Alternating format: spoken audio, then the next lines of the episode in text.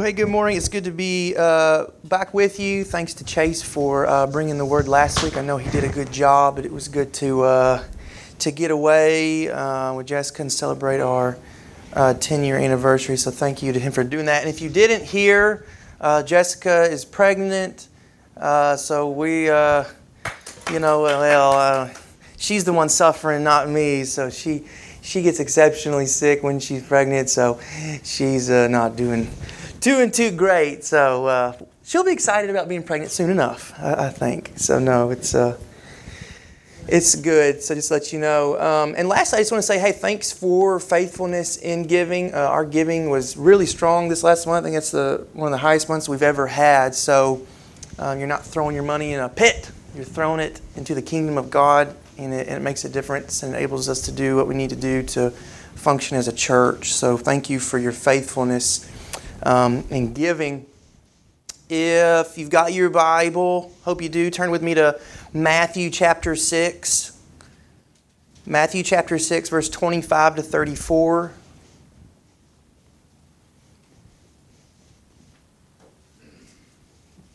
Jesus, Jesus says, Therefore I tell you, do not be anxious about your life, what you will eat or what you will drink nor about your body what you will put on. Is not life more than food, and the body more than clothing? Look at the birds of the air. They neither sow, nor reap, nor gather into barns, and yet your heavenly Father feeds them. Are you not of more value than they? And which of you, by being anxious, can add a single hour to his span of life? And why are you anxious about clothing? Consider the lilies of the field, how they grow. Yet they neither toil nor spin. Yet I tell you, even Solomon in all his glory was not arrayed like one of these. But if God so clothes the grass of the field, which today is alive and tomorrow is thrown into the oven, will he not much more clothe you, O you little faith? Therefore, do not be anxious, saying, What shall we eat, or what shall we drink, or what shall we wear? For the Gentiles seek after all these things and your heavenly Father knows that you need them all. But seek first the kingdom of God and his righteousness, and all these things will be added to you. Therefore, do not be anxious about tomorrow, for tomorrow will be anxious for itself. Sufficient for the day is its own trouble. Tuesday night, I got a text receipt from a company in Miami, Florida. I haven't been to Miami in five, six years, but there was a text receipt to let me know I had just made a purchase in Miami, Florida. I did not make that purchase. And so I got on my bank account, and sure enough, uh, some guy was having a big time down in Miami with my visa information. I don't know how you go about doing that, but he had done it in just a few hour span of time. Uh, he ran up probably a $300 bill. He had an $80 dinner and left a $40 tip. I don't think it counts as generosity if it's somebody else's m- money, though, you know, so I don't, I don't know how that works. Uh, but immediately, you know, I'm freaking out. What are we going to do? Is do spending all of our money? What, you know, we call them, we cancel the card, and I have to go in and dispute all these things to get the refund. But I, it, it, causes me to be in the state of like panic. Like, what if it happens again? What if somebody spends all of our money and we can't pay our bills? And what if somebody steals all of our stuff and we're left with nothing? And, and it causes you really to what? Self preserve, self protect. We do that naturally as people. No one had to teach you how to freak out. No one had to teach you to worry about food and worry about clothing and worry about housing. It's something uh, we innately do as fallen human beings. We just, we worry and we get very, very anxious. And it seems like Jesus would have said, in lieu of what he said last week, it's fine to get a little worried. Because you remember what he did say, what Chase preached about, is don't, don't invest in this life. Don't lay up your treasures here. So if Jesus is going to tell me don't invest here, Seems like he could say, well, you should be a little worried because I told you not to invest here. No, he says both don't, don't overinvest here, but at the same time, don't worry when you have need. Kingdom minded people ought to be unique in the way we react in our time of need. That's what Jesus says to us this morning. How do we react in our time of need? Just about your life, what you eat, what you drink, or about your body, what you'll put on. Is not life more than food? and your body more than clothing? And it's a simple question, but it's a profound question. And I think we all have to individually answer that question for ourselves. Because if the implied answer is yes, life is more than these things, it may turn on its head the way you live your life and for what you are living your life. If the answer is yes, life is more than these things, then should not the Christ follower look so very different from the rest of the world in our pursuits, in what we seek, in what matters most to us? I think if it's true, what we seek, what we go after, then should be a beacon of hope to the world that there is something better, there is something greater to spend your life on.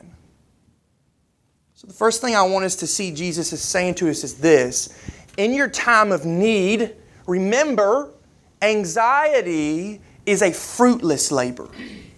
Anxiety is a fruitless labor. Verse 26, he says, Look at the birds of the air. They neither sow nor reap nor gather into barns, and yet your heavenly Father feeds them. And you not, are you not of much more value than they? And which of you, by being anxious, can add a single hour to his span of life.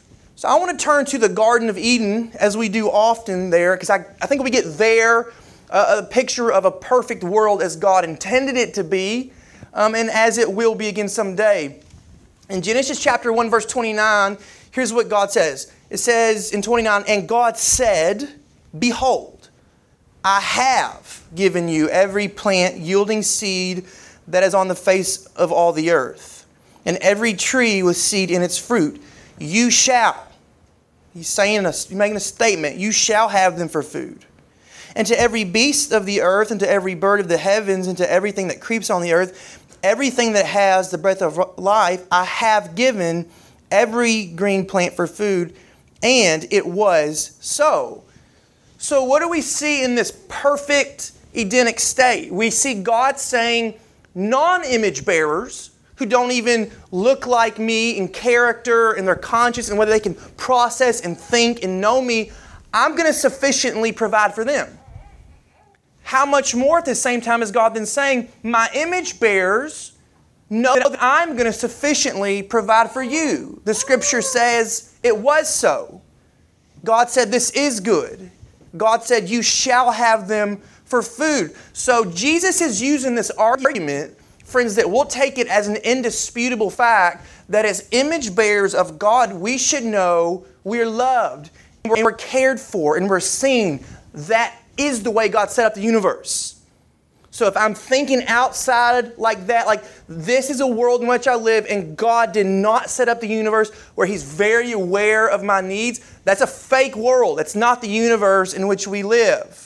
So Jesus uses this argument, this argument to give you and I, as his people, sureness. We need that a lot, don't we? I need a sureness that God loves me and that God cares about me.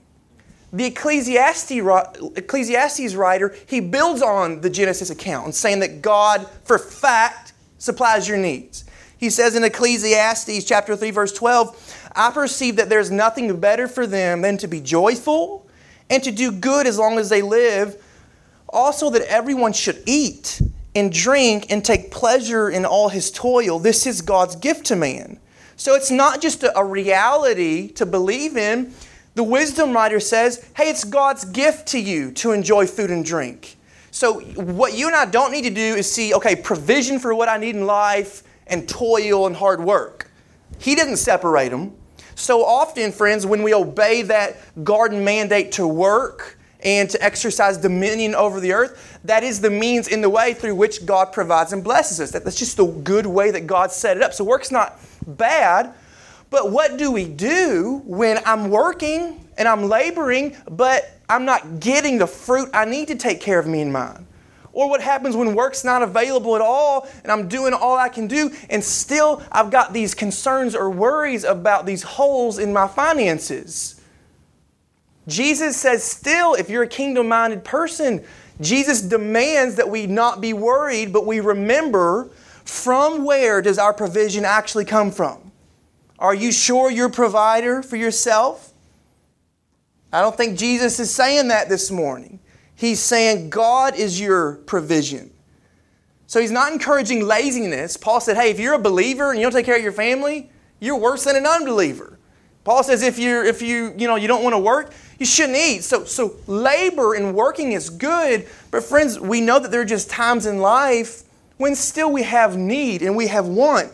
Jesus says if you would remember from where your provision comes, it would save you from the back-breaking burden, and it is a back-breaking burden of worry and anxiety. God never intended for us to do those things. Verse 26, Jesus makes it very clear anxiety can do nothing for you. If we could believe that. He says, hey, it can't make your life any longer. And you could translate that different. It can't make you any taller. Can't make you taller, can't make your life longer. What Jesus is saying to us is this anxiety can never improve the quality of your life. And in fact, if you've ever worried or had anxiety, which we all have to some degree, you know it doesn't just give you nothing, it actually takes. It is body exhausting, it's soul sucking, it's mind numbing, isn't it? Anxiety takes from you because God never intended, friend, for you to experience it. So I want to say to you this morning anxiety is a kind of spiritual amnesia brought on by our sin nature. And by it, we fall victim to all sorts of deceits and lies. We think, I'm random and arbitrary. My needs and problems are random and arbitrary. The people I'm responsible for are random and arbitrary. This whole world's random and arbitrary. No one's here to help me. Anxiety drives you into isolation, into delusional fears that you're all alone. It's my broke down car. It's my leaky roof. It's my kids. I got, I got to put food on the table for them. It's my job I've lost. It's mine, it's mine, and mine. And it goes deeper into despair. But from that taxing labor, it's not getting you any closer to the provision you need. It's certainly not getting you any closer to the peace and rest that you want and need, does it? It's hopelessness, it's loneliness, it's despair. It feels productive, doesn't it, to worry? It feels productive, but it produces nothing. And I think we'd have to agree anxiety, worry looks nothing like Eden. Looks nothing like Eden. So here, here's what Jesus reminds us of. Here's what he teaches us remembering who God is and what God has done for you is the only antitoxin for anxiety. That's it. Remembering who God is, knowing who God is, will lead you out of the darkness and isolation of anxiety and into the light of his love and care. What does 1 Peter chapter 5 verse 7 say? And this is I think on purpose a very popular, easy to remember verse. It says, "Cast all your anxieties on him." Now why would I do that? This stuff matters to me. I got to get, you know, I got to fix this stuff. I mean, I'm all alone, right? No. Peter says, "Cast all your anxieties on him." Why would I cast my anxieties on God? Well, because God cares for me. God cares for you. Friends, if we could remember that simple and beautiful truth, you know, it would save us from moments, hours, weeks, whole seasons of life wasting our time and energy worrying that does nothing. If we would remember that simple and beautiful truth, friends, we would know the unchanging nature of a God who always loves and provides for those who are His own. If we could remember that simple and beautiful truth, we would spare our Father the grief of watching His children roam around like dejected orphans. Because you know, the beautiful thing about the gospel is it's not that it reminds us that we are creatures and God is creator, but it's made us children to our Father. So Christ has come to restore to us what we lost, but also to remind us, friends, of what we so often willfully forget. God is a perfect provider who provides in His perfect way, at His perfect timing. Hear me say to you this morning we need the medicine of remembering. It's like a tetanus shot. You know, like, I got my tetanus shot, I think it was nine years ago, something like a year you know, I get it every 10 years. That's not it, friends. We need to remember every day. You know why we need to remember it every day? Because that's how prone we are to forget God is good and God is there. That's how prone I am to catch, if you will, anxiety. Jesus said, In this life, you will have many troubles, great troubles, and they're too great for you and they're too great for me. But Jesus also said, right before he ascended to the Father, Lo, I am with you always to the end of the age. So we can celebrate what Paul says in Philippians chapter 4, verse 7, and the peace of God, which surpasses all understanding, will guard your hearts and your minds in Christ Jesus. Friends, in Christ, we are loved and cared for. Worry is an exhausting labor with a hollow wage. But the Lord loves you, and in Him we find peace from trouble. From where does my help come from? The psalmist reminds us. My help, it comes from the Lord. I found a small poem that I thought does a good job of kind of illustrating this. It says, all the water in the world, however hard it tried, could never sink a ship unless it got inside.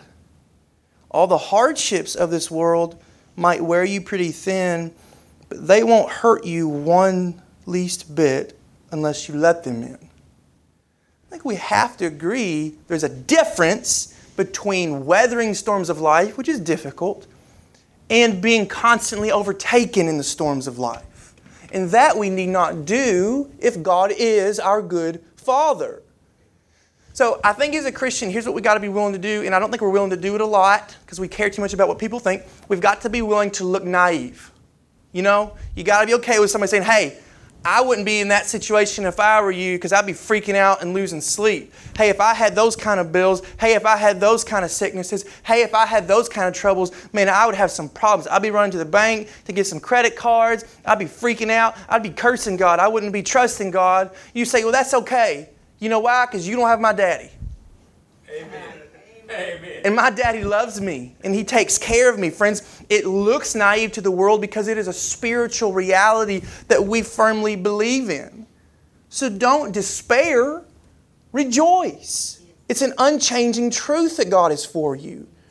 Don't feel lonely. You've got the fellowship of the Trinity around you a Father who loves you, a Shepherd King Jesus who takes care of you, a Spirit that comforts and guides you. We have, and this is also a community we neglect, the community of the church, in which we should not, we're basically around one another alone. I see that a lot in the church. I'm, I'm here alone. Like we're all in our own world. No one really knows what's going on, but we're here together alone. That's not the church. The church is a place to come and find other believers who, as Paul says, they want to bear burdens with me. So that, that's a great beauty of the church is we have a very real family to help carry us you know, through those difficult times of anxiety. It's fruitless to remain in isolation.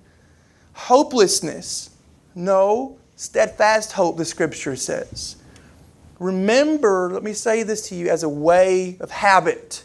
And I've said this before, and I'm going to say it until it's burned into our minds, and I need to hear it. You've got to get good at wasting time with Jesus.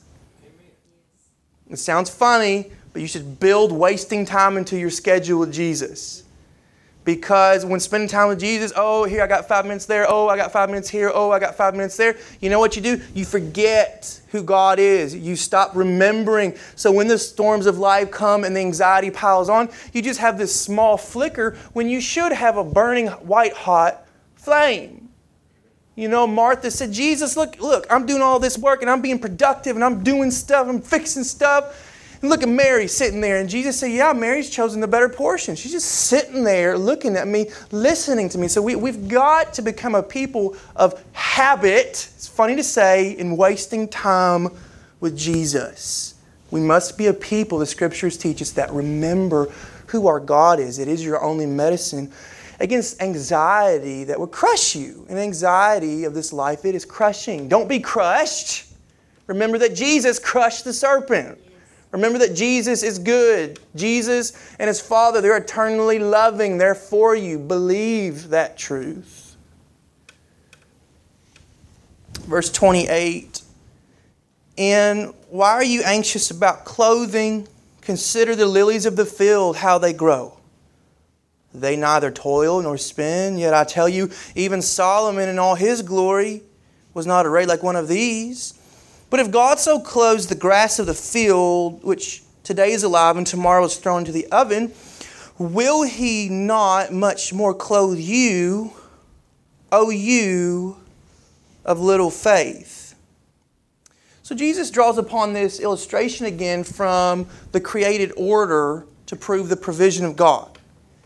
He's saying to all these Jews, You know about Solomon. Solomon was the wealthiest, richest king uh, in Israel. He had everything. Surely he was majestic and glorious and beautiful, and he was adorned in all of his royal attire. But Jesus says Solomon can't even hold a candlestick to just the natural beauty of the lilies of the field and flowers and even grass. And he says, you know, grass and flowers and lilies, they don't even do as much work as birds do, but I amply supply and meet their need.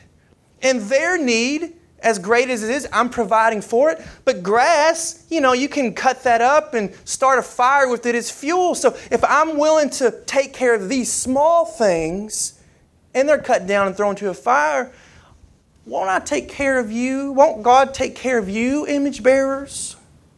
And then Jesus says this, which I guess stings Oh, you of little faith. Oh, you of little faith.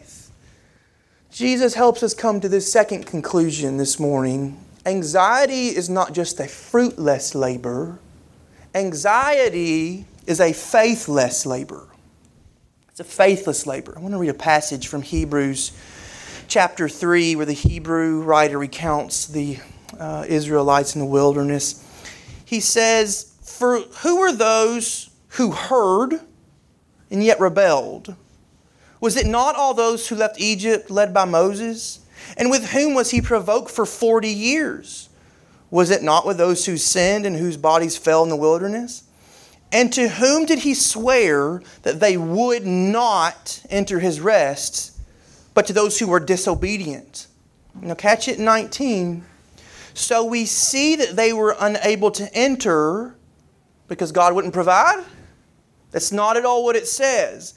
It says they were unable to enter because of unbelief. Therefore, while the promise of entering his rest still stands, let us fear lest any of you should seem to have failed to reach it. For good news came to us, just as to them. But the message they heard did not benefit them because why? They weren't united in faith. So, what was their problem? Their problem was not a one time lapse in faith if one time lapses in faith disqualify you, I'm out. It wasn't a one time lapse in faith. It wasn't a fault, a, a falter. It was a pattern. God's provision for them up to that point of taking the land of Canaan was obvious, yet still they chose to disbelieve God time and time again. So the issue with the Israelites, and so often with us, is this the issue wasn't this temporal surface problem of trusting God for just my needs. The issue ran deeper all the way to the heart of trusting God at all. I'm afraid sometimes we can set these false classifications in our heart. Like, there are my spiritual needs and my physical temporal needs. And yeah, I trust Jesus to be the Lord, you know, my soul and save me. But if I'm worried about day to day things in life, like, that's different. That's not a big deal. And it's not so. The physical and the spiritual aren't these two different entities, and I'm going to trust God with one when it's easier, but when it gets hard, I'm going to take it back and freak out about it. And it's easier to trust God with this, well, now it's not, I'm going to take it back. Jesus is either Lord of your whole life, or He's not Lord of you at all. He's either Lord of your body and soul, or none of you. The message of the cross is not this hey, when you die, I'll make sure your soul gets into heaven. That's not the message of the cross. The message of the cross is even now God is with us. The very moment the Spirit comes upon us, my body and my soul is something Jesus died to redeem and restore. And whatever suffering I do have in the flesh, Jesus is putting me through that suffering to perfect my body and my soul. So when eternity does come, my body and my soul are in a new, glorified, perfect state. So none of it goes to waste. And I'm not getting there if faith is a one time thing. I've got to trust Jesus all the way through with my whole self and all of life's experiences. The Israelites were not willing to do that. So take what petty anxieties in your life you don't think are a big deal. Oh, I'm worried about that. I'm worried about that bill. Oh, I'm worried about this thing at work. Oh, I'm worried about that. Take those things that you think are petty anxieties, take them to be an indicator you do not yet trust Christ as you ought because you're still holding some things back from Him. He loves you, even in the smallest parts, friend. Jesus does not require of us, by His grace, perfect faith, but real faith. You know, in a growing faith. It might start, you know, like the size of a mustard seed, but if it's real, it'll grow up to heaven. And faith is a hard labor. If faith wasn't a hard labor, everybody have faith. Everybody be a Christian. But it's not so. It is a hard labor. But that hard labor, it produces the richest of dividends. For God never fails to supply our needs when we trust in Him alone. And I think you have to differentiate between your needs and your wants, right? It's really easy to say, hey, God, I need this. Like, hey, you don't need that. You need like clothes on your back and you need like water and food. And here's the problem this is why Paul says, be content with the bare minimum. Because when our wants become the thing we take pleasure from, it's hard to be happy with having less. But when Christ is all we want and need, I'm happy to have very little. So let Christ be your true joy, your true pleasure in life. And when you do without wants, it's not a big deal. God's taking care of the bare minimum to get me through this life to the thing I actually want to get to in eternity, and that's Him. Friend, again, I will be the first to admit we falter at times. But let it not be said of us that anxiety is the normal pattern of our life. If it is the normal pattern of our life, it betrays the Christ we claim who is so worthy of all our trust and all of our faith. Anxiety is just a stimulant to not have faith in God, but to have faith in your own labor and circumvent, so you think, faith in God. The Proverbs writer says this in 1811 A rich man's wealth is his strong city, and like a high wall, and his imagination. So it's really easy, and you see people do it all around you. Accumulate wealth. I'm going to accumulate possessions. I'm going to accumulate riches. And it's like this high wall, and I got a 401k, and I got future security. And, I, and I'm not trying to demonize having things in their proper context, but when that is the thing for which I hope, the Proverbs writer says it's like a, it's like this imaginary wall in your mind. And the Lord very well, way, very well may rip down in one moment what we over a lifetime in pride thought was our security to prove that proverb to be true. Friend, believe in God. Faith in what you see, faith in what you feel, faith in what you touch. That's not faith, that's cowardice. It's self obsessive, it's self preserving impulse that sees God is so small, and what is so small is godlike. What you can see and what you can feel and what you can touch doesn't make it any more secure because they'll never be what God is. And what God is alone we should trust. The Israelites, you know, the whole wilderness experience, it wasn't their first and last time distrusting the Lord. They did it so, so many times. And the prophet Hosea says this in 14:3 in a time of repentance, Assyria shall not save us. We will not ride on horses, and we will say no more our God to the work of our hands. In you the orphan finds mercy. So again, church, I say to you, let us take up the labor of faith and receive from the Lord's hand alone. Because that's real security, that's real help. The Christian writer and thinker Os Guinness says this To believe is to be in one mind about accepting something as true. To disbelieve is to be in one mind about rejecting it. To doubt is to waver between the two, belief and disbelief at one time, and so be in two minds. Or as the Apostle James says it, you're double minded. You're unstable. You're like a wave out at sea, and the wind is pushing you whichever way it wants you to go. My friends, there's no reason for us to be double minded about God because He is a solid rock. He is a foundation that cannot be shaken. He cannot change. He cannot lose. He does not forget. He knows and sees all things. So the application here is straightforward. Believe. When it seems like you should not believe, believe and trust the Lord and His supply. What is belief really? I think it, it, it, it's two things. It's trusting in single mindedness. I'm not going to put my hope on multiple things even if the one thing seems to fail, I'm always going to trust and believe in the Lord. So I'm committed to the one thing. And secondly, I'm committed to the long haul. I'm not going to say in really dark, difficult seasons, like, uh, I can't go that far with you, Jesus. If you had taken me to like an eight, but you're wanting me to go to a 10 here, I don't think so. I'm going to pull back. Friends, be committed in your faith to just Jesus for the long haul, no matter what. And this does harken back to remembering, because when you fail to remember who God is, it's that much harder to put faith in Him. And it is in those times of isolation, anxiety. You know what we do? We create false pictures and false images of Jesus. Like, man, this is probably my fault. I probably did something wrong, and God's mad at me about something. He's up there with the whip and he's taking me to task for something and God's against me here and I've committed this thing and we start to freak out and God's against us. So remember so you can trust in that God. And when you have faith, you're ready to place faith in the God who is there and the God who is good. So remember and believe. Verse 31. Jesus says, Therefore, do not be anxious, saying, What shall we eat, or what shall we drink, or what shall we wear? For the Gentiles seek after all these things, and your heavenly Father knows that you need them all. But seek first the kingdom of God and his righteousness, and all these things will be added to you. Therefore, don't be anxious about tomorrow, for tomorrow will be anxious for itself. Sufficient for the day is its own trouble.